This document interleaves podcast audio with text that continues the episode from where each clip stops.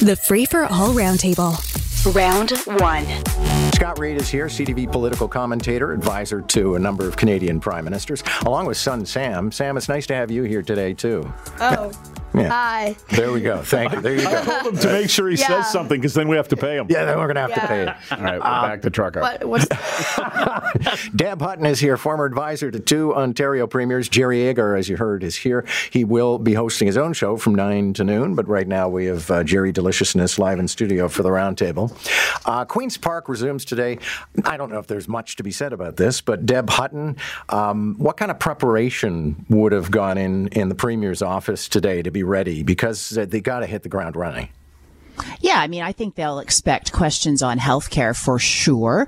I think uh, the premier himself, if he's in the House, which I hope he is, uh, will expect questions on the developers. Uh, the newly minted leader of the NDP, Marit Stiles, said that she's already working on a new complaint to the Integrity Commissioner around the premier's relationship with developers. So I, I expect some fireworks. The only thing I'm kind of waiting for is whether the NDP go on crap and corruption or whether they go on healthcare, and I think that'll be pretty telling for their first question.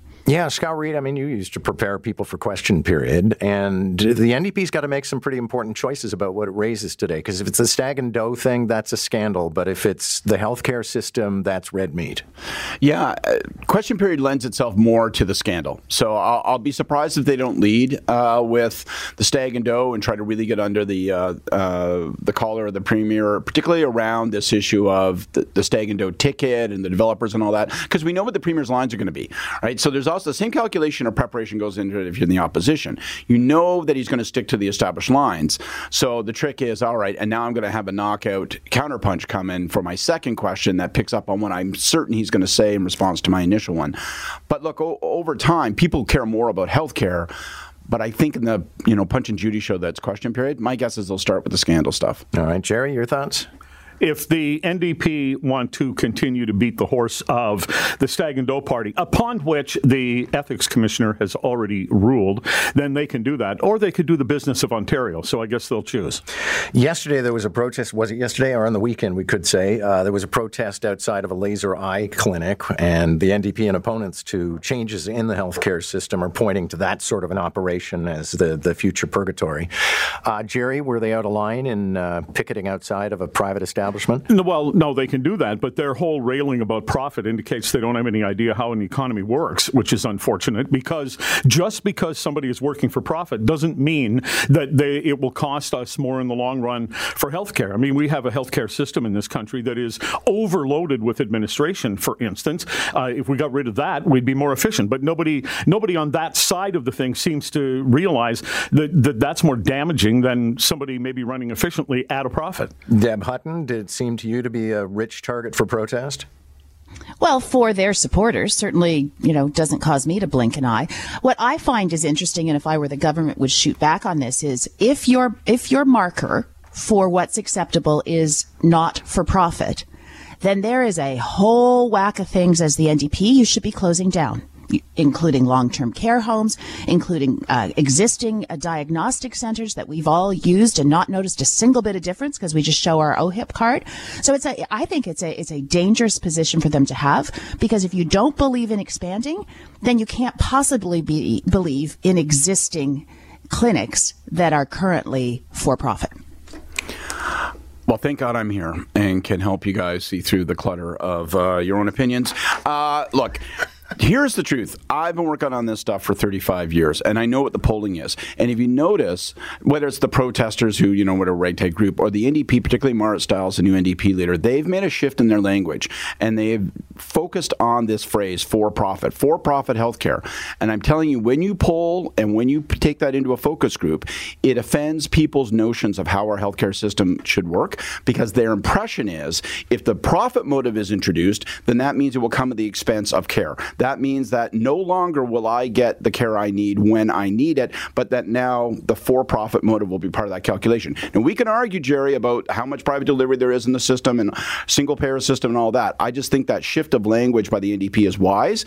This th- this is an emotional debate, and uh, and and and it's one that the government thinks it wants to have. I'm not sure it does want to have it. Okay, so you're for the demagoguing of false economics.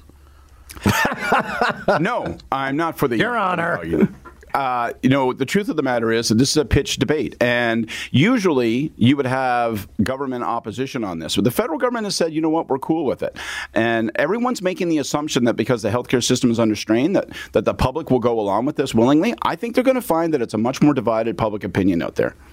But Scott, that means you have to close down. If if you take it take them at their word. You have to close down places where we've all been, whether it's been for, you know, broken bones and x-rays or colonoscopies or, or your doctor's or, office. A or, ton, exactly. It doesn't a mean you have to do places. that. Well, no, because what they're really saying is the same thing the government is saying. They're saying, look, we, we want it to be a universal payer system, but by introducing the phrase for profit, they get to, as, Gary, as Jerry says, they get to demagogue and demonize some of the reforms. And, uh, you know, it isn't going to be, I just said, it's going to be an emotional debate. It won't be wholly based on reason.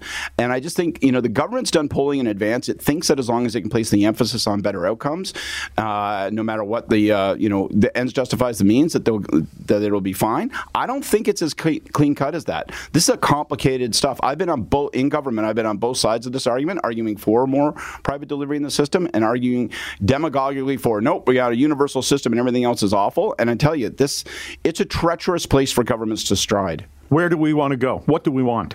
What we want is better outcomes.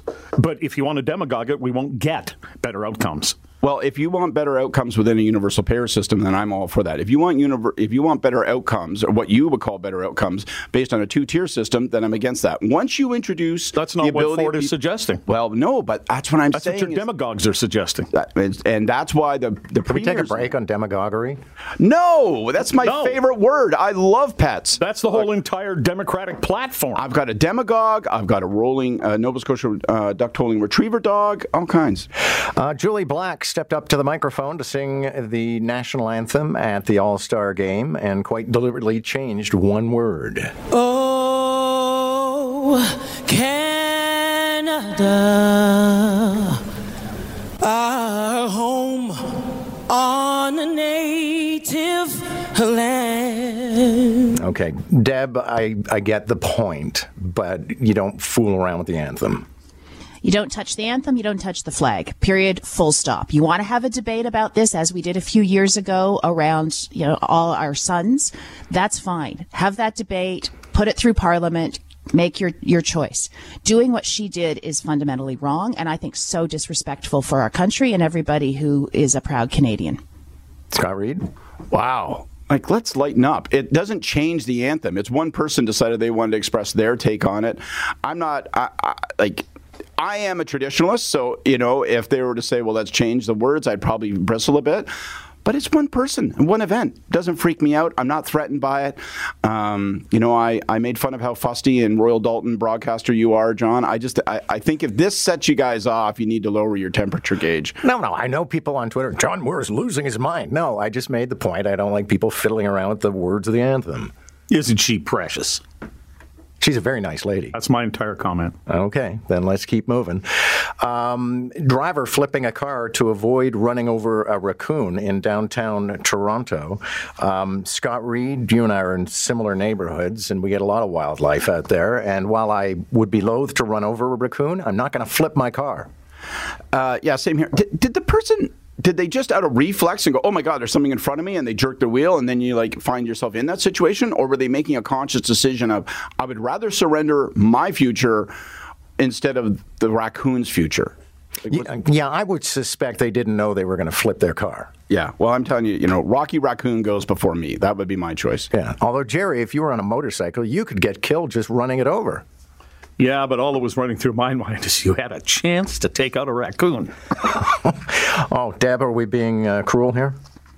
Oh God, no. I mean, other than you don't want to damage your car, I mean, drive right over top of them. The problem I have with this, so dry pavement, no snow, no ice, no gravel, where this woman was in downtown Toronto, she could have actually hurt somebody else. And and I've been behind drivers who have swerved for friggin' squirrels and they don't think their their whole goal is just to avoid hitting an animal, a small rat, basically, and and they can go into somebody else's lane. They can slam on the brakes, and all kinds of things can happen. So if she wants to flip her car, that's her thing. The problem is she puts the rest of us in danger by doing it. Yeah, I have to say, years and years and years ago in Montreal, I swerved. I would never swerve in such a way as to have an accident, but I swerved to avoid running over a squirrel, and sadly took it out with the axle. So, um, well done. um, where else are we going? We don't have a lot of time on the clock, but uh, wouldn't mind talking about uh, this report, which uh, is very, very unfortunate and paints a very gloomy picture of Torontonians' mental and physical health. I guess there's nothing all that surprising in this, Scott Reid. I mean, we went through hell, and so we've been uh, burned in the crucible. Yeah, I, I, I don't have any hot takes on something like this. It's not surprising. Uh, I do think that it is a reminder that the long term implications of what we've gone through, like you, you can't go through a global trauma like COVID and not imagine that you know there's going to be there's there's there's going to be shoots of it five years, ten years, twenty years down the road. Okay, but Deb Hutton, at the same time, one would expect Toronto Public Health to probably say we're all going to perdition because that's kind of their business. Yeah, they, I mean, they want a, hundred percent healthy community, and you're never going to get that unless we all, you know, completely take our own personal health a hundred percent important and do everything that, quite frankly, many of us like to do. We get rid of that. My problem is that we had a mental health crisis in this province, in this country before the pandemic. And yes, it is way worse. But I had two friends who tried to get their children into uh, treatment, so children's mental health treatment before the pandemic and couldn't do it. So let's focus on the system and increasing supply, which was our earlier discussion, making it more available for people, however that happens, and, and quit sounding the alarm bells.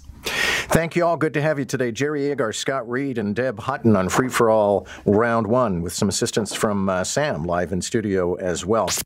Catch the roundtable round one at 745, round two at 845. Weekday mornings on Moore in the Morning. News Talk 1010 Toronto.